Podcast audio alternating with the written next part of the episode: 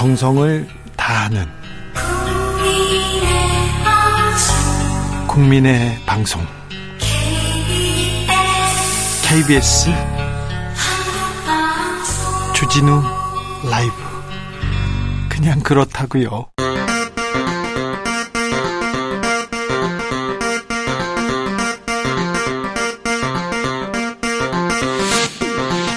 주진우 라이브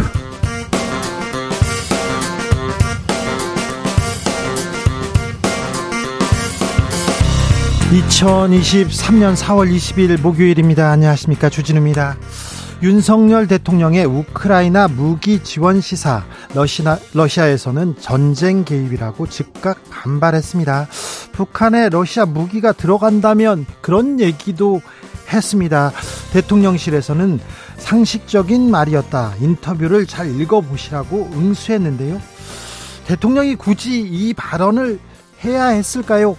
외교적으로 노림수였을까요? 진땀 빼는 윤석열 외교. 김병민, 장경태 여야 두 최고위원에게 들어보겠습니다.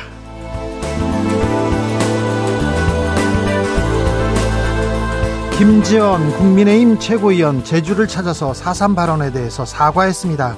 4.3 유족들은 징계 피하려는 쇼다 하면서 불쾌했습니다.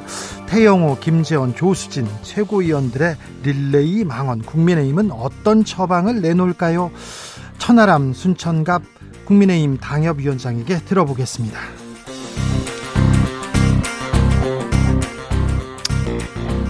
전세 사기 피해 커져만 가고 있습니다. 정부가 경매 중단 절차 들어간다 이렇게 얘기했는데 아, 그리고 여야 모두 피해 구제 대책 내놓겠다고 했는데 실질적으로 피해자들을 돕고 있을까요? 실질적으로 피해자들은 어떤 대책 원할까요? 훅 인터뷰에서 고민해 보겠습니다. 나비처럼 날아 벌처럼 쏜다. 여기는 주진우 라이브입니다.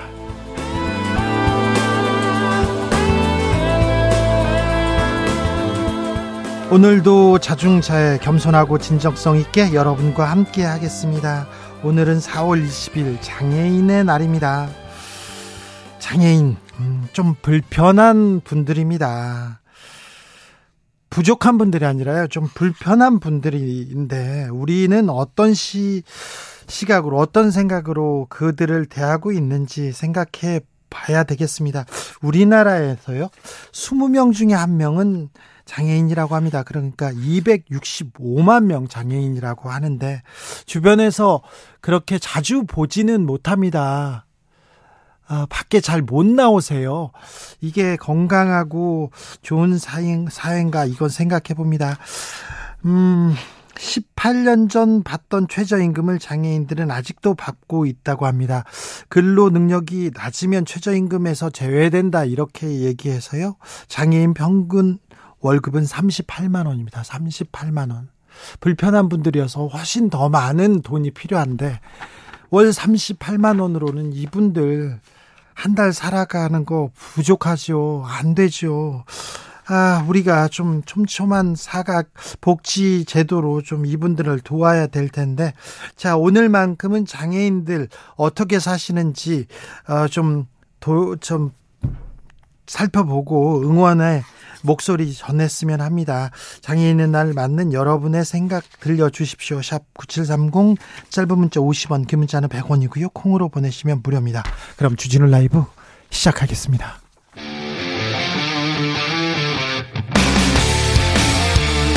탐사보도 외길 인생 20년 주 기자가 제일 싫어하는 것은?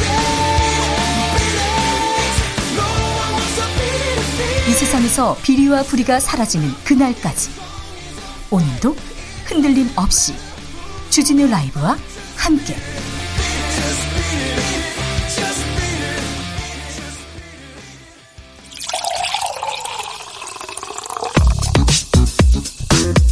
진짜 중요한 뉴스만 쭉 뽑아냈습니다. 주스 정상근 기자 어서 오세요. 안녕하십니까? 윤 대통령의 우크라이나에 대한 무기 지원 가능성 언급. 러시아에서 즉각 반발했습니다. 네, 크렘린궁은 어제 윤석열 대통령 발언에 대해 무기 공급 시작은 특정 단계의 전쟁 개입을 뜻한다라며 경고했는데요. 어, 이어서 오늘은 러시아 외무부가 공식 성명을 통해 무기가 어디에서 오든 우크라이나에 대한 무기 공급은 반러시아 행위로 간주한다라고 밝혔습니다. 어, 러시아 외무부는 또한 한국이 우크라이나에 무기를 제공할 경우 한반도 상황에도 악영향을 가져올 것이라고 경고했습니다. 러시아 2인자가 직접 북한에 러시아 무기가 가면 어떻게 할 거냐고 얘기했습니다. 아, 러시아에 대한 외교, 중국에 대한 외교는 어떻게 돼가고 있는지 걱정하는 사람들이 많습니다. 대통령실에서 입장을 또 냈습니다. 네, 대통령실 관계자는 기자들을 만난 자리에서 대통령의 말씀은 상식적이고 원론적인 것이라면서 우리가 앞으로 어떻게 할지는 향후 러시아의 행동에 달려 있다는 의미로 생각할 수 있다라고 말했습니다.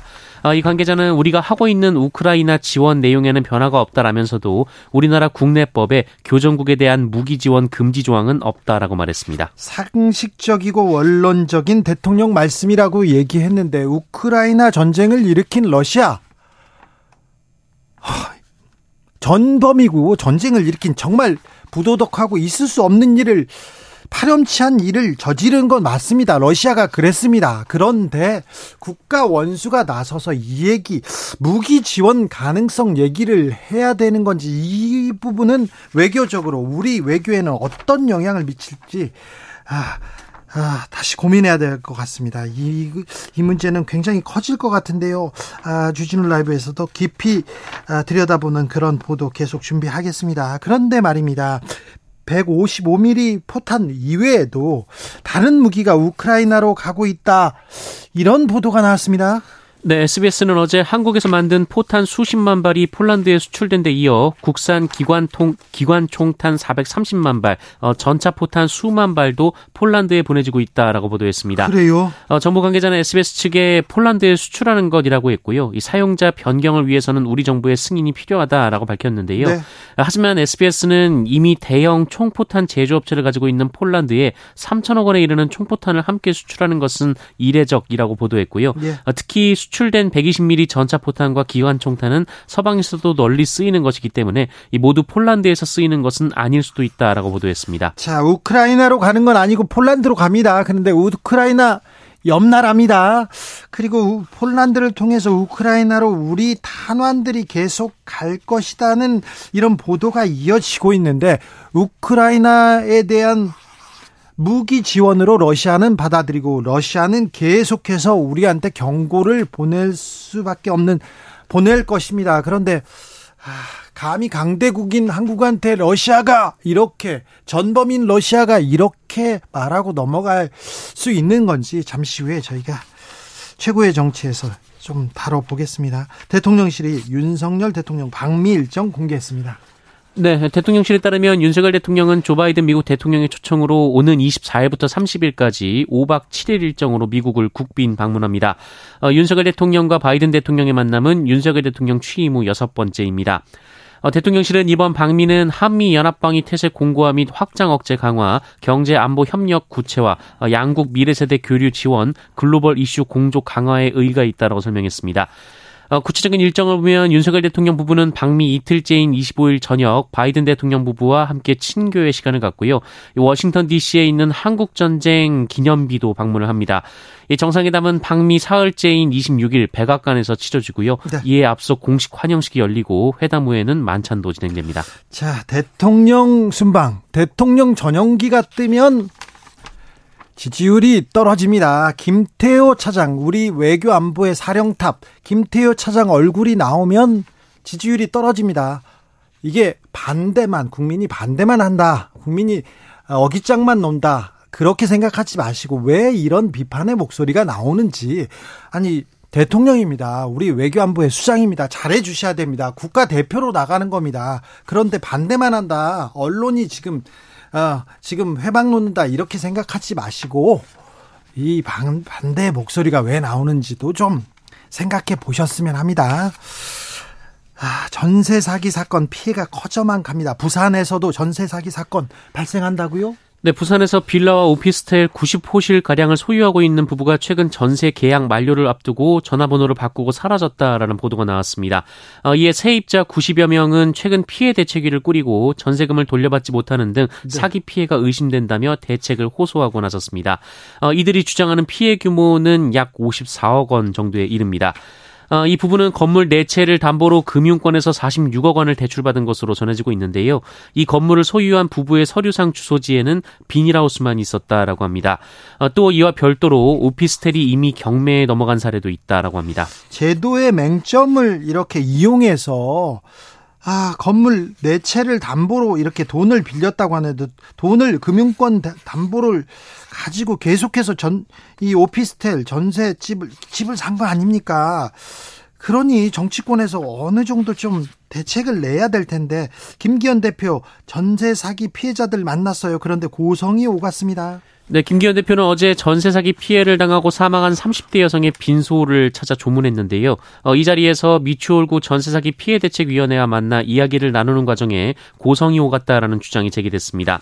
안상미 대책위원장은 언론에 이 김기현 대표에게 전세 사기 사태에 대한 생각을 물었는데 사태 자체를 잘 모르고 있었다라면서 어, 김기현 대표는 이번 사태를 사기꾼이 사기를 친 사건으로만 파악하고 있는 것 같았고 어, 대책위의 질의가 이어지자 대화를 그렇게 하지 말라라고 또 말꼬리를 잡지 말라라고 말해 어, 급기야 마찰이 빚어졌다라고 주장했습니다. 국민의힘에서 뭐라고 합니까? 어, 국민의힘은 비공개 면담 과정에서 대책위원장이 김기현 대표에게 언성을 높이다가 먼저 퇴장한 것이다라고 했고요. 이후 김기현 대표가 대책위 관계자들과 피해 대책을 심도 있게 논의했다라고 반박했습니다. 네, 피해자들 집 하나, 전셋집 하나가 전 재산입니다. 전 재산입니다. 어, 인생의 전부라고 생각하는 분들도 있습니다. 그래서 좀 대책을 내놓으라고 하고 이거 뭐 하고 있냐 고성이 나올 수도 있죠. 그런데 그런 목소리를 들어주는 게 정치인의 역할입니다. 욕 먹는 게 정치인의 역할인데 아, 좀 들어주시지 그런 생각도 해봅니다. 민주당 돈방 돈봉투 사건 어떻게 돼가고 있습니까? 네, 민주당 전당대회에서 돈봉투를 전달한 것으로 알려진 강내구 한국감사협회장에 대해 검찰이 어제 구속영장을 청구했습니다.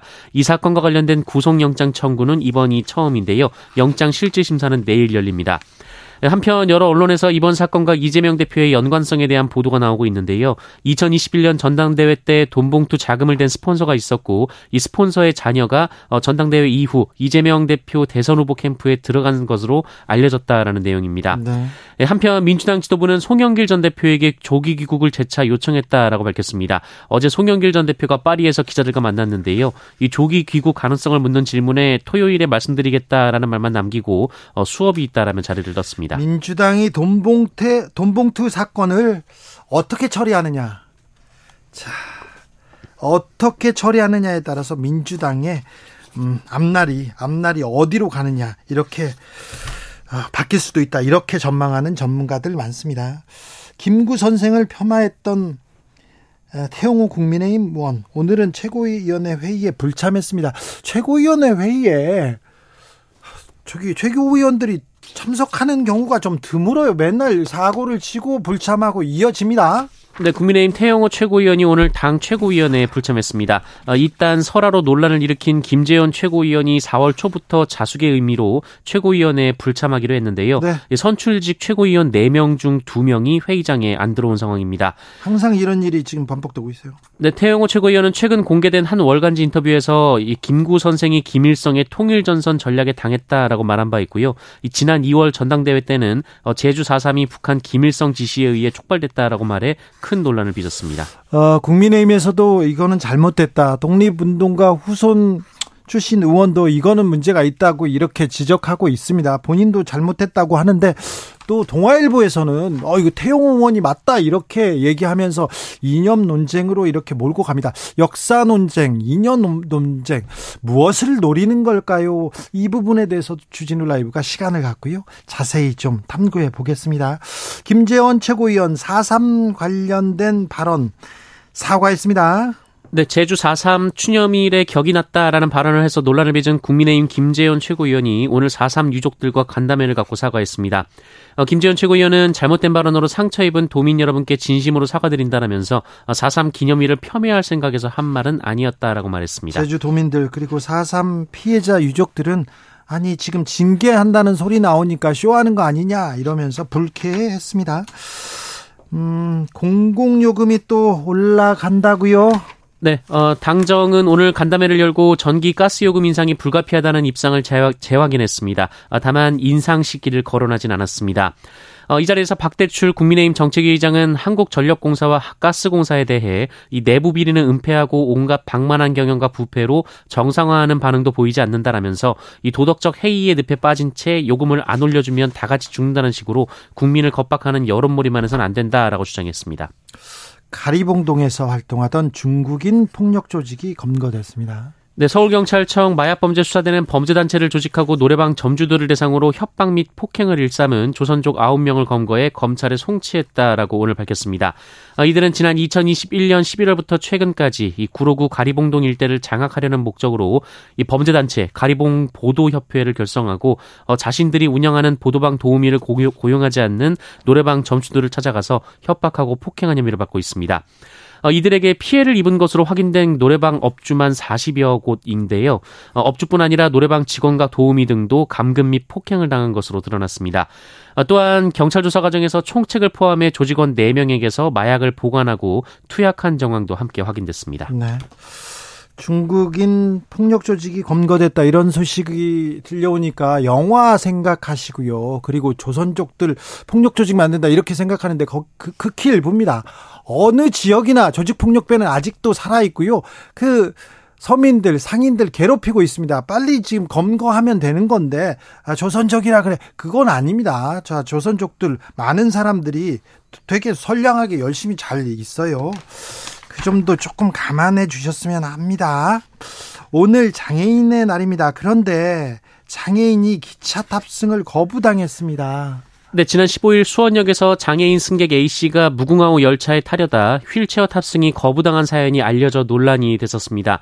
아, 이 승객은 휠체어 좌석을 예매하고 시간에 맞춰 탑승하던 중이었는데요. 그런데요. 어, 휠체어 리프트 이용을 고객 지원실에 신청한 후 열차에 탑승하기 위해 승강장으로 향했는데 역무원이 열차 내부에 입석 승객이 많다면서 이 탑승을 거부했습니다. 아니 예매를 하고요. 휠체어석을 이렇게 예매를 하고 그냥 탑승하려고 하는 건데도요? 네, 코레일은 해당 무궁화호 열차가 세 량으로 편성된 열차로 차내 혼잡도가 매우 높은 상황이었다라면서 휠체어 이용 고객과 입석 고객의 안전한 안전을 위해 공간을 확보하고자 혼잡이 덜한 14분 후 도착 열차를 승차하도록 안내했지만 동의를 사전에 구하지 못했다라며 사과했습니다. 아, 전장현 오늘 지하철 시위를 했네요. 네, 전국 장애인 차별철폐연대 등 장애인 단체는 오늘 4호선 삼각 지역에서 지하철 탑승 시위를 벌였습니다. 어, 한 달여 만이었는데요. 어, 그러나 삼각 지역에서는 경찰과 서울교통공사 측의 저지로 탑승에 실패했고 4호선 명동역에서 활동가 일부가 탑승을 했습니다. 어, 전장현 측은 국회에서 국무총리와의 면담을 기대할 수 있다고 해서 기다렸는데 아무 답변이 오지 않았다라며 어, 특별교통수단 내년도 예산을 책임있게 이야기해 줄 것을 촉구한다라고 밝혔습니다. 네. 30대 가장이 아, 소중한 장기를 이렇게 기증하고 떠났습니다. 네, 갑작스러운 뇌출혈로 뇌사 상태가 된 30대 가장이 장기 기증으로 4명의 생명을 살린 후 세상을 떠난 일이 있었습니다. 어제 한국장기조직기증원에 따르면 38살 김민규 씨는 지난 7일 이대 서울병원에서 뇌사 장기 기증으로 심장과 좌우 신장, 폐를 기증했다라고 하는데요. 어, 고인은 평소 건강했지만 갑작스러운 두통에 병원을 찾았다가 뇌출혈 진단을 받게 됐고 어, 치료를 받았습니다만 상태가 점점 악화돼서 안타깝게도 뇌사 상태에 접어들었다고 합니다.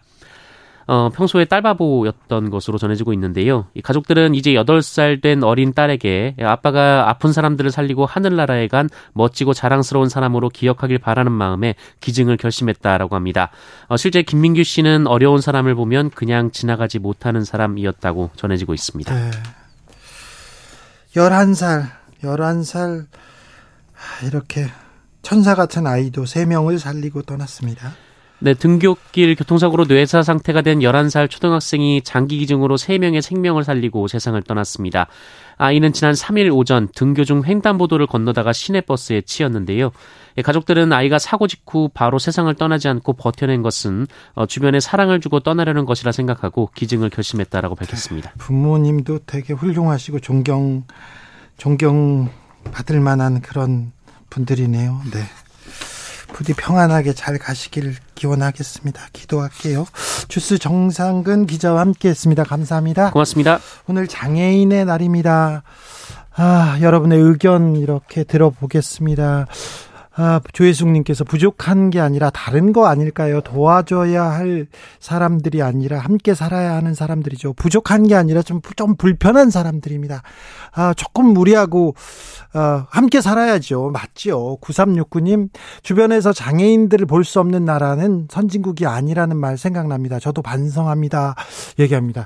저는요, 저 비자금 취재로 스위스에 취재를 많이 갔어요. 1박 2일로 스위스에 갔다 온 일도 있고 그랬 습니다. 제가 이명박 전 대통령 취재할 때. 그런데 장애인들이 이렇게 많아요. 많이 보입니다. 곳곳에서. 그래서 여기 폐쇄적인 산악 지역이어서 그래서 뭐, 어, 이렇게 장애인이 많나 해서 이게 통계를 찾아봤는데 거의 비슷합니다. 어느 나라나 이게 비슷한데 우리나라는 등록 장애인도 어, 적습니다. 그러니까 까다로워요. 장애인이 되는 과정도. 그런데, 아, 장애인을 길거리에서 볼 수 없잖아요. 많이. 그걸 보면 아, 우리가 장애인들이 바깥을 돌아다니는 거, 나오는 거 불편하게 만들어줬구나. 아직 그 정도는 안 되구나. 갈 길이 멀구나. 그런 생각 해봅니다. 아, 최지영님께서 아, 장애인의 날보다 장애인 차별 철폐의 날로 불러주길 원하더라고요. 아, 장애인 차별 철폐의 날. 철폐하는 그런 뭐 철폐를 위해서 노력하는 네, 좀 필요한 것 같습니다. 6107님께서 사회복지사로서 장애인들과 함께 지내면서 불합리함을 너무 많이 보고 겪습니다. 옛날보다 많이 나아졌다고 하지만 사회복지 분야에서 언제쯤 선진국이 될까요? 장애인의 목소리를 제대로 들어주는 사회를 바라고 응원합니다. 그러면 그래야죠. 잘못한 게 아닙니다. 그럼 들어야죠. 우리가 함께 살아야죠. 3123님. 장애인의 날 기념식 있었다는 기사를 보고요. 장애인 이동권 시위하시는 분들 생각났습니다. 혹시 이 기념식이 열리는 곳까지 이분들 참석 잘 했을까 하는 생각이 들었어요. 지하철 출퇴근하는 저로서는 속이 참 탔는데요. 장애인 이동권 문제 올해 꼭 부디 좀 해결했으면 하고 기원합니다. 그러게요. 그러게요. 이게 시민들만 이렇게 장애인들하고 이동권을 주장한 당연한 주장을 하는 장애인들하고 시민과의 대결로 이렇게 만들어 버리는 정부 정치인 이거 나빠요. 너무합니다. 책임 있는 자세로 나서서 해결하려고 좀 노력을 해야 될 거 아닙니까? 좀 정부가 안 되면 여당이 좀 나서고요. 여당이 안 되면 좀 야당이라도 나서야 될 텐데. 아 참 안타깝습니다. 교통정보 알아보고 갈게요. 이승미 씨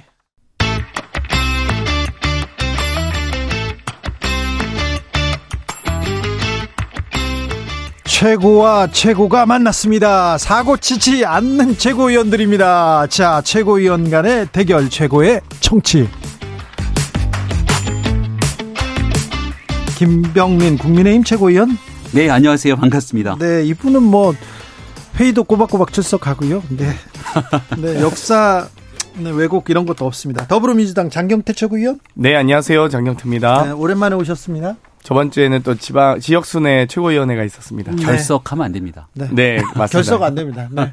그런데 네, 결석 얘기는 조금 이따가 할게요. 아, 예. 자, 우리 최고위원들은 자 서로의 의견을 경청하고 더 나은 합의를 도출하기 위해서 끊임없이 토론하는 최고급 토론 진행해 주십니다. 먼저 이거 물어봐야 되겠습니다. 윤 대통령의 무기 지원 시사 러시아에서 전쟁 개입이다.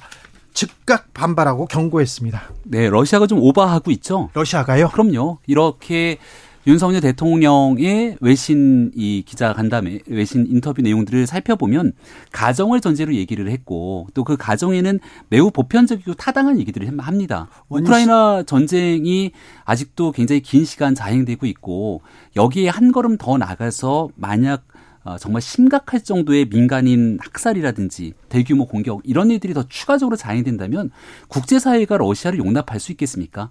그런 일들이 일어나서는 안 된다라고 하는 내용들을 담고 있는데 네. 그중에 가정적인 내용들을 쏙 빼고 대한민국을 대상으로 옹졸한 내용의 메시지를 내고 있는데 이런 일들에 대해서는 러시아를 대상으로 오히려 규탄하는 목소리를 국제사회가 함께 내야 온당하지 않을까 싶습니다. 저는 외교는 이 국내 정치 하시든 하면 안 된다고 생각하거든요. 이 러시아를 압수수색할 수 있는 건 아니지 않습니까? 그렇기 때문에 러시아가 비록 옹졸하거나 뭐 여러 가지 편협한 메시지를 내더라도 대통령실은 그렇게 대응해서는 안 됩니다. 러시아가 어떤 의도가 있는지 또 어떤 어, 이 메시지가 담겨 있는지를 파악하고 그 속에서 여러 가지 외교적 수사들로서 저희가 갈등을 최소화해야 되는데 사실상 우크라이나 전쟁에 저희가 무기를 직접 지원하는 듯한 모습과 의혹들이 여러 청와 대통령실 안보실장과 외교비서관 등의 도청 의혹으로 드러나면서 또 이 미국 측도 크게 강하게 부인하지 않으면서 이 동유럽 혹은 중앙아시아의 전쟁이 이 동아시아의 이 긴장을 고조시키고 있는 게 아니냐라는 우려들이 있습니다. 지금 방금 전에 속보도요. 중국에서 엄중하게 경고하는 메시지가 나오고 있습니다. 러시아, 중국에서 제 연달아 지금 경고 메시지 나오고 있거든요. 그러면 저희가 붙어 있는 인접국가 아니겠습니까? 외교의 기본은 이 어떤 여러 가지 각국의 이해관계들을 조정하고 갈등을 최소화하는 게 가장 기본입니다. 그 이후에 대한민국의 국익을 차지해 나가야 될 텐데 지금 대한민국의 국익은 어떤 점에서 차지하고 있는지 한일 정상회담에서는 뭐 하나도 없는 것 같고 한미 정상회담도 지금 엊그저께 나왔죠. 현대 기아차, 전기차 IRA에서 제외되는 이런 지금 좀 군기까지 좀 바라지 않겠습니다만 최소한 동아시아의 긴장과 갈등이 고조되는 방식으로 외교해서 해서는 안 된다 이런 좀 말, 강력한 부탁 말씀도 좀 함께 드리고 싶습니다. 동아시아의 긴장과 갈등을 가장 크게 유발하는 건 누가 뭐래도 북한의 ICBM 등 미사일 도발이죠. 네. 유엔 안보리 결의를 심각하게 위반했고 예. 이런 일들이 발생하면 유엔 안보리에서 즉각적인 제재 조치가 들어가야 됩니다. 음. 근데 그 유엔 안보리에 들어가 있는 국가들 중에 조금 전 장경태 최고위원이 말씀하셨던 두 국가 중국과 러시아가 끝끝내 북한 편을 들면서 수차례 회의가 열렸지만 바로 얼마 전 열렸던 회의에도 아무런 제재 조치가 이루어지지 않고 있습니다. 저는 민주당이 동아시아에 있었던 이 한반도의 엄중한 안보 현실들을 고민하고 국제 정세에서 대한민국 주권 국가로서 할 말들 목소리를 낸다면 이런 애들에 대해서 중국과 러시아에 좀 한마디 해야 되는 것 아니겠습니까? 북한의 핵 개발을 예. 러시아도 중국도 원하지 않습니다. 그래서 무기 개발하고 핵 개발하면 러시아하고 중국에서도 알렸어요. 그런데 저 북한의 우방 러시아하고 중국이 말리는 게 효과적이잖아요. 그래서 우리 외교가 러시아, 중국을 잘 이용해야 되는 거 아닙니까? 그런데 유엔 안보리에서 이 같은 미사일 도발에 대해 안보리 결의 위반임에도 불구하고 핵심적인 당사국인 러시아와 중국의 반대 때문에 제대로 된 제재 조치가 이루어지지 않는 게 명백한 현실이고 팩트입니다. 일단 다시금 말씀드리건데 대통령실에서 과한 메시지가 나온 것이 아니고 원론적인 차원에서의 얘기이다. 김병희 최고 하나만 더 물어볼게요. 대통령실에서 자 원론적이다, 상식적이다, 인터뷰 똑바로 읽어봐야 된다 이런 얘기를 했는데 예. 이 대통령실의 발언은 또 어떻게 보십니까? 저는 이 우크라이나 전쟁을 우리가 지켜봤을 때 분명히 러시아 책임 아닙니까? 러시아 잘못했죠. 잘못했죠. 그리고 이제 어- 어느 정도 선에서 러시아의 전쟁이 끝나야 된다라고 하는 그 많은 바람들을 많은 사람들, 전 세계 시민들이 갖고 있다고 생각합니다. 그래서 더 추가적으로 여기에 대한 대량 살상 등에 대한 문제들이 있지 말아야 된다는 원론적인 취지를 왜곡하지 않았으면 좋겠다라고 하는 메시지를 좀 존중했으면 자, 좋겠습니다. 러시아가 잘못했고 전범이고 나쁘죠. 예. 그 모든 모든 나쁜 말을 다 쏟아도 지금 부족합니다. 그런데 굉장히 정제된 얘기들을 한 거죠. 대, 나쁜 말은 제가 대신했고. 대통령 대통령이 굳이 이 얘기를 해야 됐을까요? 자 무기 지원 시사까지 가야 될까요? 이거 치밀하게 잘 계산된 외교적 발언입니까? 저는 뭐 그렇게 생각하지는 않습니다. 그렇게 생각. 어, 왜냐하면 지난 안 되죠 대통령이. 지난 치밀하게 계산된 외교적 발언이다라고 하면 겉바라 또 대한민국의 안보 현실을 엄중하게 생각하지 않고 여기에 대해서 대한민국 한복판에 이 전쟁 상황이 우리 외교를 끌어들이는 것 아니냐 또 민주당이 이렇게 비난할 것 아닙니까? 대통령이 진정성에 관한 언급을 하고 싶은데요. 우리 지난날 대통령 선거 때도 국민의힘 당사에 우크라이나 이 국기 조명을 쫙 비치면서 자유진영 속에서 이 전쟁에 참혹한 일들이 일어나서는 안 된다라고 하는 의지를 당시에 대통령 후보로서도 표현했던 적들이 있습니다. 그 입장들은 지금도 이어오고 있고 이건 대한민국 국민이라면 누구나 또 우리가 6.25의 참혹한 전쟁을 겪었던 과거를 생각해 보게 된다면 이런 일들을 속히 극복해야 된다는 생각, 인식 다 동의할 거라고 저는 생각합니다. 저는 고정된 상황과 변화된 상황을 우리가 직시해야 된다고 생각합니다. 북한의 핵개발과 ICBM 같은 경우는 이미 유엔의 제재와 미국 제재를 받고 있는 사안이죠. 그러니까 고정된 상황이라 보고요. 현재 우크라이나 전쟁으로 인한 러시아, 동유럽에서의 또 중앙아시아에서의 긴장 위기 고조는 이미 벌어진 일입니다. 이 부분도. 그런데 여기에 이제 이 대한민국 정부가 포탄 수십만 발, 기관 총탄 430만 발, 전차 포탄 수만 발 이렇게 이제 지금 지원하고 있는 것으로 언론을 통해서 보도를 통해서 나오고 있습니다. 이 과정에서 그러면 북한이 이 핵 개발과 ICBM 이한 한 부분에 대해서는 뭐 여러 가지 제재가 이미 있는데 그러면 한국도 앞으로 러시아와 중국과의 이 경제 제재 그러니까 러시아나 중국의 경제 단절 이런 부분까지도 다 고려하고 있는 겁니까? 저희 그러니까 지금 대한민국 정부가 이 저희는 외교잖아요. 저는 이제 이거 이걸 가지고 정치적으로 저는 공격하고 싶지는 않습니다만 최대한 국익의 관점에서 이 어찌됐건 우리 대한민국의 최대 수출 시장은 중국은 분명합니다. 미국과 더불어. 또 여러 가지 가스 공급을 포함한 여러 가지 러시아로부터 우리가 이 교역 무역국임은 분명합니다. 그러면 이 러시아 당연히 저희가 우크라이나 전쟁에 대해서 당연히 비판하고 문제 제기 해야죠, 당연히. 그런데 그러면 이 두 국가와 우리가 이 여러 가지 경제 제재를 각오하고라도 할 것인지 대통령실은 어찌됐건 좀 우리 국익과 여러 가지 민간인 피해까지 다 고려해야 되는 거잖아요. 그렇기 때문에 저는 좀 이렇게까지 우리가 과도하게 이, 이 양국과의 관계를 경색하고 또 동아시아 인접 국가들의 갈등을 고조하는 방식으로 지금 여러 가지 이 동아시아의 위기가 초래되고 있는 거 아니냐나 우려가 나오고 있는 거 아니겠습니까? 김병민 최고요. 예, 러시아가 우리를 뭐 제재한다라는 표현은 좀 맞지는 않다고 생각하고요. 현대 사회에서 대한민국이 무역으로 게 성장 있는 국가이기 때문에 교역 간의 양국 간의 장단이 함께 존재합니다. 이 부분을 일방적으로 끊어낼 수 있는 상황이 아니기 때문에 결국 중국과의 관계 또 러시아의 관계 속에서도 경제적인 문제와 외교적인 문제를 함께 풀어가기 위한 숙제들 이건 정부가 잘 수행할 거라고 봅니다. 해야죠. 그리고 중국의 사드로 인한 보복 조치 때문에 문재인 정부에서 추진해서 잘했다고 평가받는 게 뭡니까? 중국에 올인하지 말고 이 외교적인 문제에 좀 중국, 러시아, 미국 등 4강 국가에 국한하지 않겠다라고 얘기를 했던 게 신남방 정책이 민주당 정부 때 추진했던 정책들이기도 합니다.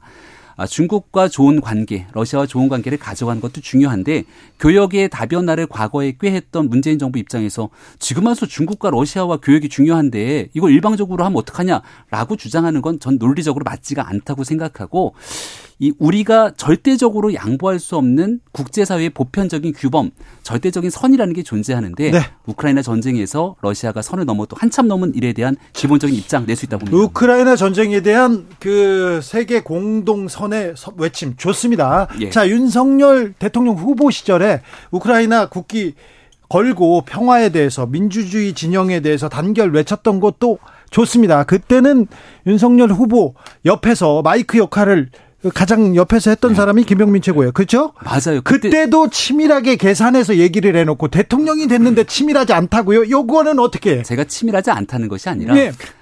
아까는 않다고. 아이 치밀하게 모든 것들을 하나하나 각도기로 따져서 하지 않고 그 마음에 대한 진정성이 우선되고 있다라는 언급을 하게 된 것이고요. 대통령이... 대통령 선거 때를 말씀 주시니까 문득 떠오르는 게 그때 우크라이나 러시아 침공이 있었을 때 이재명 당시 후보가 야 이거 젤렌스키 대통령 초보 대통령을 뽑아서 이런 전쟁이 일어난 것처럼 얘기해서 국제사회에서 한창 논란이 됐던 적도 있습니다. 그렇기 때문에 이 전쟁에 대한 중요성과 진심, 진정성에 그 얘기하시니까 갑자기 이준석 거죠. 대표께서 국민의힘 당 대표께서 우크라이나 방문하셨던 것도 떠오르네요. 네, 갔다 왔죠. 네. 네. 아마 그 진정성에 대한 부분들은 공이 다들 함께 아. 공유하고 있는 마음이라고 생각합니다. 네. 자, 아, 우크 러시아의 돈봉투 얘기 안 하나요? 자, 러시아의 전 대통령이 북한에 무기 준다 이런 얘기까지 했어요. 지금 북한에는 군사적인 동맹 뭐 무기를 준다던가 포탄을 준다 이런 얘기는 없었는데 아 이런 얘기까지 나오는 걸 보면 외교적으로 관리를 좀 하고 조용히 좀 넘어갔으면 국익에 더 도움이 됐을까 그런 생각은 하게 되지 않습니까? 어, 그런 노력들을 아마 보이지 않는 곳에서 충분히 하고 있을 거라고 생각합니다. 어, 하지만 이제 거듭 이제 말씀드리건데 러시아와의 관계를 고려하는 측면 때문에 우리가 이 국제적으로 참혹한 전쟁 한복판에 제대로 된 말 한마디 못하게 된다는 건 저는 용인되기 좀 어려운 측면이 있다고 생각하고요. 이거를 즉각적으로 무기 지원하겠다라는 게 아니라 러시아가 지금 있는 국제적인 보편적 규범들을 넘어서게 된다면 이라고 하는 발언조차 할 수 없다면 민주당이 입만 열면 하는 게 주권 국가 주권 국가 아닙니까? 그렇죠. 주권 국가와 국제 사회로서 우리가 글로벌 중추 국가 또 6.25 전쟁 속에서 어 여러 자유 진영의 국가로부터 원조와 도움을 받았던 나라로서 해야 되는 역할이 있다고 생각합니다. 뭐 저희가 우크라이나 전쟁과 러시아의 관계에서 뭐 당의 유감이라든지 여러 가지 항의성 성명 등을 발표한 건 사실이고요. 뭐 할 말은 해야 된다. 주권 국가라고 얘기했을 때 왜 독도는 우리 땅이라고 일본 정상과 기시다 총리가 말씀 못 하시는지 사도광산에 대해서 왜 이 이 문화유산 등재에 대해서 반대 못 하시는지 왜 후쿠시마 오염수 방류에 대해서 단 한마디 못 하시는지 이런 게 이제 한마디 해야 된다는 거고요. 뭐 우크라이나 전쟁 누가 동의하겠습니까? 사실 뭐 당연히 문재인 정부나 뭐 저는 윤석열 정부나 마찬가지로 반대할 거라고 생각합니다. 가짜 뉴스와 팩트에 대한 비판들을 좀 구분해서 얘기를 했으면 좋겠고요. 독도 얘기에 디귿자도 나온 적이 없다고 수차례 얘기했지만 거리 곳곳에 현수막을 걸고 있는 민주당의 모습을 보면서 네. 진정성 있는 비판인가에 대한 의구심이 역시 듭니다. 일본 언론은 압수수색 할 수 없으니까 참 아무 말 못하는 것 같습니다. 윤석열 대통령이 예. 로이터하고 어, 인터뷰를 했습니다. 외신하고 인터뷰를 했는데 러시아도 반발하고 중국도 대만 문제 참견하지 말라 이렇게 또 반발했어요. 네. 그 대만 문제 때문에 지난번 이 미국의 하원의회 의장이 대만의 갈등 한복판에 있다가 대한민국 와서 그 하원의회 의장을 우리가 펠로시 의장 안 만났다 그래갖고 또 숱한 비난을 했던 게 민주당의 주장이었던 걸로 좀 기억을 하고 있거든요. 네. 예, 근데 지금 이 대만 문제에 대해서 그 힘에 의한 현상 변경이라고 하는 가장 기본적인 원칙에 대한 얘기를 한 걸 갖고 또 그때 지금에 대한 입장이 바뀌게 되는 부분들 저는 정치적으로 좀 한결같은 일관성을 유지할 필요는 있다고 생각합니다. 많은 국민들께서 기억하시죠? 낸시 펠로시 의장 방한에 하셨을 때 연극 배우들과 연극 보시고 술 한잔 하시고 계시던 건 뭐 다 알고 있는 국민들이 다 알고 계신 거니까요. 대통령이 미국의 서열 3위 하원 의장의 방문을 같이 만나지도 않았다. 아, 이건 좀 문제가 있는 거죠. 자, 김, 논점이 좀 비- 벗겨난 것 자, 같은데요. 그 김병민- 대만 문제에서 네, 예. 김병민 최고위원 어, 윤석열 대통령 6일간 24일부터 30일까지 6일간 국빈으로 미국을 방문합니다. 예. 음, 자, 이번 한미 정상회담에서 얻어야 할 점은 뭔가요? 국민들은 예. 대통령 전용기만 뜨면 좀 불안하다 하면서 지지율이 좀 떨어지기도 했으니 음. 좀 걱정하는 시각도 있습니다. 그 어, 이명박 정부 이후로 12년 만인가요? 꽤 오랜만에 국빈 방문을 가는 겁니다. 그리고 한미 동맹 70주년을 넘어선 이제 그 이후에 또 다른 더 어, 굳건한 동맹 관계를 어떻게 발전시킬까가 핵심적인 내용이겠죠. 이명박 전 대통령이 국빈 방문하라고 가가지고 저 부시 대통령 옆에서 카트 막 몰고 그랬잖아요. 그때 엄청 퍼주고 와가지고 그래서 더 걱정해요. 그러니까 안 좋았던 모습들만 공업병- 기억을 하고 계신 예. 것 같은데 네, 소고기 우리가 우리가 있었죠. 한미 동맹을 더 강화시키는 중요성들이 지금 놓여져 있는 건 누가 뭐래도 북한이 문재인 대통령과 정부가 약속했던 것처럼 비핵화에 나서지 않고 오히려 핵을 더 고도화시키고 대한민국 향한 위협들을 하고 있지 않습니까? 이러한 안보 상황에서의 한미 동맹을 어떻게 더 굳건히 강화시킬 것인가에 대한 문제가 놓여져 있고요. 예. 최근에는 단순한 군사 동맹을 넘어서 이 경제력 에 대한 부분들이 결국은 핵심적인 동맹의 발전으로 더 이어지는 것 아닙니까? 그래서 이런 측면에서 대한민국 이 여러 기업 경제인들이 함께 이번 한미 정상회담에 동행하는 만큼 경제적인 성과를 같이 가져올 네. 필요가 있겠다 싶고요. 그렇죠. 또 잘 알려지지 않은 내용들 중에 우리 대한민국을 지키기 위해서 정말 어 본인을 던져서 헌신했던 우리 영웅들, 호국 영웅들이 함께 이번에 또 미국을 가기도 하는데 그분들하고 이렇게 갑니다. 네, 그분들이 대한민국을 지키기 위해서 노력했던 그 헌신적인 모습들이 또 이번 한미 정상회담을 통해서 긍정적인 동맹 관계를 어떻게 더 발전시킬 것인가 이런 요인들까지 아마 많은 내용들을 긴 시간 어, 좋은 성과들을 끌어내기 위한 노력들이 있을 거라 봅니다. 뭐 방금도 언급드렸듯이 핵심적으로는 미국의 인플레이션 감축법 IRA법이죠. 반도체 지원법이 이제 시행됨에 따라 이 한국 기업들의 이 손해 불이익 등은 뭐 확연하게 지금 드러나고 있습니다. 한미 정상회담을 앞두고 사실 미국이 한국차, 한국 전기차를 IRA에서 제외하는 이런 부분들은 참 안타깝게 봅니다. 이거는 보통 정상회담 이후에 발표하셔도 되고 혹은 정상회담 과정에서 좀 조율해서 어, 좀 더 긍정적 검, 이 결과가 나오면 참 좋겠다는 기대도 전 내심하고 있었는데 미리 이렇게 빠지는 부분이 안타깝게 보고요. 반도체 공급망 또한 지금 한국 기업의 이 여러 이 제조 강국으로서 입지 조건을 상당히 어필을 하셔야 될 텐데 대통령께서 할 말을 진짜 할 수 있는지 유예 기간을 상당 부분 연장한다든지 한국 업체의 어떤 수출 통제 적용 대상에서 제외하는 등의 이 노력을 하셔야 되는데 일본 미국과 이제 협의를 해야 되지 않겠습니까? 이런 부분들 정말 부디 이제 이건 정당을 떠나서 어, 부디 이런 부분들은 꼭 좀 어필하고 오셨으면 좋겠습니다. 자, 돈봉투 의혹 네, 파리로 할까요? 네, 그로 갈까요? 민주당 돈봉투 의혹 빨리 해소해야 될 것 같습니다. 당이 간판을 내릴 수도 있다. 이렇게 심각하게 받아들이고 있습니까? 네, 저희 뭐 있어서도 안 되고 일어나서도 안 되는 일이라고 봅니다. 어찌됐건 이 부분에 대해서는 참 사라져야 되는 일이고요. 뭐 제가 저도 방송에서 수차례 이런 일은 뭐, 뭐 사라져야 되는 일이고 일어나서도 안 되는 일이라고 말씀을 드렸습니다. 그런데 장경태 치고 네. 어, 50만 원 한 달에 밥값도 뭐 안 된다 이런 발언 하셨어요? 아니 50만 원 때문에 뭐 예를 들면 뭐이 국회의원들이 움직이거나 뭐 예를 들면 지역 상황 실장들이 뭐 지지 성향 바꾸나 이런 식의 이제 질문을 하셔서 네. 제가 이런 부분은 50만 뭐 원 가지고 움직이지 전혀 그 가능성도 낮고 사실 좀 약간 한심하다고 생각한다 네. 저는 이런 부분에 이렇게 언급을 했는데 이 한심하다는 의견과 일어나서도 안 된다라는 이 얘기들은 쏙 빠진 채 네. 밥값도 안 되는 너 이렇게만 떠서 안타깝습니다. 네, 알겠어요. 네. 그거 그 말은 무슨 말인지 이해가 됩니다. 그래서 어떻게 처리합니까? 일단은 송영계 대표의 귀국을 강력하게 요청한 상태고요.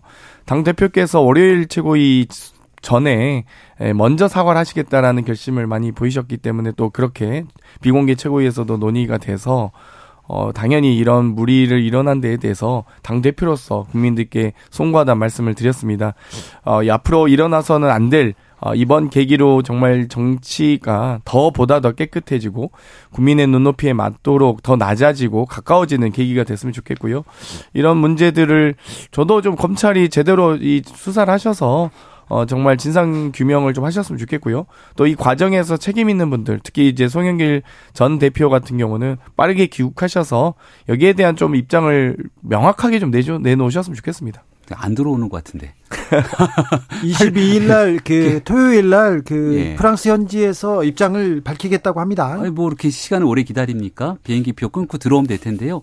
안 들어오는 이유가 무엇인지에 대한 석연찮은 측면이 있는 것 같고, 조금 전에 의총하고 오셨죠. 그렇죠. 그 기사를 보니까 의총에서도 빨리 들어와라. 다들 얘기하는데. 거의 대, 저기 민주당은 거의 다 빨리 들어와야 된다. 송대, 송전 대표가 빨리 들어와서 해명해야 된다. 그렇게 얘기합니까? 이게 아무래도 당에서 일어난 일이 아닌 캠프에서 일어난 일이기 때문에 뭐 저도 사실 개인적으로 모르겠습니다. 이 캠프가 어떻게 돌아가는지 잘 모르겠고. 근데 다만 뭐 어찌되었고 여기에서 책임 있는 의원님들이 뭐 전에도 이제 여러 이윤 의원님이나 이 의원님 두 분이 이제 이 의총 신상 발언을 통해서 본인들은 억울하다. 정말 이런 일이 있어서도 안 되고 본인들은 좀 정말 이해가 가지 않는다라는 신상 발언 하셨기 때문에 억울함 호소하고 계시거든요. 그 신상 발언이 뭐, 윤관석 의원을 얘기하는 윤관석 의원님과 이성만 의원님은 좀 억울함을 호소하고 계십니다. 그래서 저희 입장에서도 뭐 저희가 수사권이 있어서 뭐 납수색을 뭐 할 수 있는 뭐 이런 권한도 없기 때문에 저희도 일단은 수사 과정을 좀 지켜보고 있고 또 책임 있는 분들의 발언 등을 조금 더 특히 이제 송영기 대표가 귀국하셔서 네.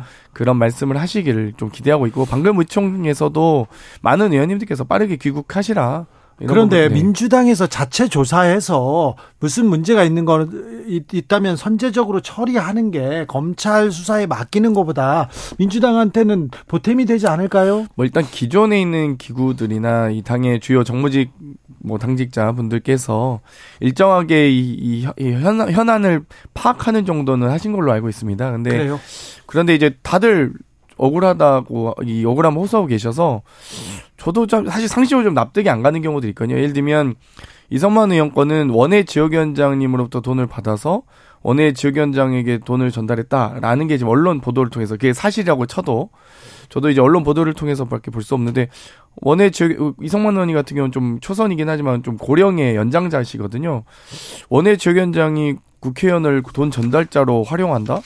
뭐 이게 좀 저도 이해가 안 가서 이게 이런 일이 정치권에서도 실제로 일어나기 쉽지 않은 일입니다. 그래서 저도 얘기를 하면서도 어, 이런 일이 어떻게 일어나지? 그리고 두 분의 대화를 들어보면 뭐 이정근 위원장과 강래구 위원장 같은 경우도 아직 국회의원이 되시지 않았던 이제 약간 어려운 지역에서 고생해 오신 분들이긴 한데 어, 이분들이 이렇게까지 엄청난 일을 꾸밀 정도로 대단한 역할과 지혜에 있던 분들도 아니라서 좀 대화 내용도 좀 저는 한심하다고 생각했거든요. 그래서 아무튼 좀 이해가 안 가는 부분이 저는 많습니다. 장경태 의원님 네. 얘기 듣고 약간 좀 충격적인 게 신상 발언을 윤관석 의원이 했다는 거잖아요. 네. 여기 대해서 민주당 의원들이 강하게 질타가 있어야 될 것 같은데요. 왜냐하면 녹취가 이미 드러났어요. 수사를 떠나서. 근데 윤관석 의원이 지금 사건의 핵심 당사자인 이정근 부총장이랑 같이 웃으면서 오빠 동생 하면서 했던 내용들 다 드러났고요. 어저께 보도됐던 거는 심지어 스폰서까지 등장하는데 돈을 누군가 줬다는 거 아닙니까? 스폰서 얘기가 나와요, 록치에. 네. 그리고 스폰서 선거가 끝나고 난 다음에 스폰서의 자녀를 이재명 대통령 후보 캠프에 꽂아줬다고 얘기를 합니다. 누가? 윤관석 사무총장이 윤관석 총장이 목소리로 이정근 부총장한테 얘기하는 게 고스란히 드러나요. 변명의 여지가 없는 멘트들이 쏟아지고 있기 때문에 저는 최고위원 지도부기 때문에 이런 일들이 벌어진다면 과거에 최강욱 의원이 성희롱 발언 때문에 6개월 당원권 정지 중징계 먹지 않았습니까? 그럼 이 정도의 상황이라면 즉각적인 출당 조치 등 윤리 심판원이 가동되는 게 정상처럼 보이는데 이런 일들을 하지 않고 송영길만 돌아와라 이렇게 외치는 건 상식적으로 다 납득이 하지 않습니다. 뭐 당연히 방금 뭐 이 어제 녹취록이나 어제 엊그제 방송도 그 전에 이제 의총에서 신상 발언하셨고요. 어찌되었건 저희도 여러 가지 지금 언론에서 살라미식으로 차근차근 의혹들을 증폭시키는 방식으로 보도를 하고 있기 때문에 언론 보도만을 가지고 저희가 당이 뭐 어디 이 움직이는 건 좀 어, 조심스럽게 움직이고 있습니다. 그렇기 때문에 아마도 어디까지 이 언론 보도가 이어질지 또 수사 결과가 공식적으로 저는 뭐 검찰의 중간 수사 결과 발표라든지 검찰의 입장 등이 조금 더 공식적으로 나오면 더 좋겠다는 말씀 드리고 싶고요. 민주당의 원로 유인태 전 국회 사무총장 이거 터질 게 터졌다 올 게 왔다 하는 느낌이었다 오래된 관행이었다 이런 얘기 나오는데 관행이었습니까? 근데 사실 이게 최근 한 거의 10여 년간은 없어졌는데 사실 저도 좀 이해가 안 가긴 합니다. 좀 저도 장경태 최고위원은 제가 오다가 사실 찌라시들이 막 돌아서 제가 친한 장경태를 설마 했는데 고발을 했더라고요. 고발 맞죠? 그래서 그 내용은 내일 할 뭡니까? 예. 아니 뭐뭐 몇몇 의원님과 함께 저도 뭐 올라와 있어서 네. 저는 너무 당황했던 게 어, 어이가 없는 게 좀, 이, 전 다른 후보를 지지했고요. 그리고 심지어 당시 뭐, 최고. 예, 최고위원 후보도 있어요. 근데 뭐, 그분 또 그 심지어 그 최고위원 후보인데다가 또 다른 분을 또 지지했기 때문에 뭐 이건 너무 얼토당토 없어서 저는 좀 이게 그냥 넘어가려고 했는데 오히려 다른 분들이 이거는 그냥 넘어가서 안 된다. 다른 다른 후보를 지지하니까 돈 얼마 줬다고 나옵니까? 아니 그런 것도 없어요. 그냥 뭐뭐 의혹 명단 이런 정도의 명단이 떠서는데 너무 그 무, 무분별하게 지금 돌고 있어서 무분별한 찌라시는 또 좀 자제돼야 그래, 되는데 그래서 근데 또 장경태 의원님이랑 뭐 그랬더라고요. 김용민 의원님이랑 네. 한분 더 해서 세 분이 이제 고발한다. 뭐 이수진 의원님도? 예, 네. 기사를 봤는데 어이가 그러다 보면서 그래 내가 아는 장경태 의원님은 아니지 하면서 드는 생각이 그럼 찌라시에든 나머지 의원님들이 고발 안 하는 사람들은 뭐지? 이런 생각도 드는 거예요. 그러니까 조속하게 빨리 아, 많은 분들이 고발하시는데요. 민주당 내에서도 정리를 좀 해야 된다. 김병민 최고위원 아까 아, 외교 예. 문제 물어봤을 때는 씁쓸해하더니 지금 너무 지금 신났습니다. 아, 신난 게 아니라 빨리 우리 김재현 최고위원, 태영호 최고위원, 조순인 최고위원, 조순인 최고위원 11억 재산 신고 누락은 어떻게 잘 해결됐나요? 네. 그냥 네. 뭐 문제 없이 넘어갔습니다. 그 문제는. 네, 잘 알고 자, 그런데요. 예. 민주당 의총에서 간호법 관련된 입장도 정리됐습니까? 간호법은 대부분 다 간호사의 영역을 좀 더 명확하게 하고 예. 또이 직무의 어떤 여러 가지 전문성을 높이는 방식으로 논의하고 있기 때문에 네. 간호법에 대해서는 크게 논란은 없습니다. 오히려 의료법에 대해서 좀 더 고민이 있고요. 뭐 근데 뭐 의총에서 대부분의 의원님들이 어 논의가 어느 정도 정리가 됐고 상임위에서 충분히 어 합의 처리 여야가 근데 합의 처리된 법안들이라서 여기에 대해서는 뭐 크게 논쟁은 없습니다. 김병민 최고. 예, 뭐 어려 진짜 어려운 일입니다. 예, 간호사 분들이 굉장히 오랜 기간 동안 갖고 있었던 걱정, 고민들 현장의 문제를 해결하자는 목소리가 높았지만 법에 대한 제정들이 쉽지는 않았거든요. 근데 이제 뭐 원하는 대로의 법 제정이 되면 제일 좋은데 또 많은 간호조무사분들은 이 학력 문제 때문에 이거 조정 안 되면 도저히 받아들일 수 없다. 또 목소리를 높이고 있는 과정이 있습니다. 오늘 보니까 보건복지부 장관 좀 늦은 것 같은데 진지게 만나서 현장의 어려움들도 경청하고 네. 정책적으로 풀어나갈 부분들을 고민하면 좋겠는데 좀 들어야 돼요. 예, 예, 지금 이제 막 어, 이런 일들이 진행하고 있는 것 같고요. 네. 어, 어렵고 갈등 조정이 쉽지는 않지만 마지막 순간까지 경청하면서 조정하기 위한 노력은 네. 놓지 말아야 된다고 생각합니다. 김병민 최고위원. 예. 왜 국민의힘 최고위원들은 이렇게 최고위원 당선되고 왜 이렇게 회의 안 나오고 막 결석하고 그랬습니까? 아, 지금 한 달밖에 안 됐는데요. 조금 결석이 잦죠. 그죠. 네. 네. 다들 열심히 출석하기 위한 노력들이 있을 거라 보고 김재원 뭐 최고위원 같은 경우는 잘 알고 있는 것처럼 한 달 동안 이제 자숙 기간을 거치겠다고 했던 상황인데 어, 어제 그제 이제 태용호 최고위원 문제까지 불거져서 무튼 두 번 다시 국민들께 눈살을 찌푸리는 지도부의 이런 실망된 태도 보이지 말아야 된다. 다 다짐하고 있습니다. 다짐으로 끝입니까? 그리고 뭐 윤리위원회가 다음 주에 출범할 예정입니다. 출범해서요. 윤리위원회가 출범하면 도덕적 기준을 한껏 높여서 국민께 어 실망을 드리거나 그리고 어 뭔가 누군가에게 도저히 용서되지 않는 발언들 아마 네. 여기에 대한 징계 절차들이 진행이 될 텐데 그래서 제가 민주당 윤리 심판원 얘기 계속 하는 거예요. 예, 근데 국민한테 네. 실망하는 정치 이렇게 하면은 윤석열 정부와 지금 국민의힘 어떻게 할 거예요? 아, 그러니까 기준이 명확해야겠죠. 기준이. 그 발언이라든지 행동으로 인해서 이게 국민의힘의 정강 정책이나 우리 네. 당의 기준이 있는데 이런 것들과 전혀 어긋난 행동들에 대한 평가들이 있을 겁니다. 그러니까 제대로 된 분이 어쨌든 김, 김, 김병비 최고밖에 없어서 안타까운데요. 김재현 최고위원은 지금 뭐 4.3에 대한 폄하, 5.18 정신 이런 얘기도 하시고 태영호 네. 최고는 김구 선생님 통일 전략에 뭐 김일성에게 장했다. 장경태, 뭐 김병민 시간 다 됐어요. 11억 감사합니다.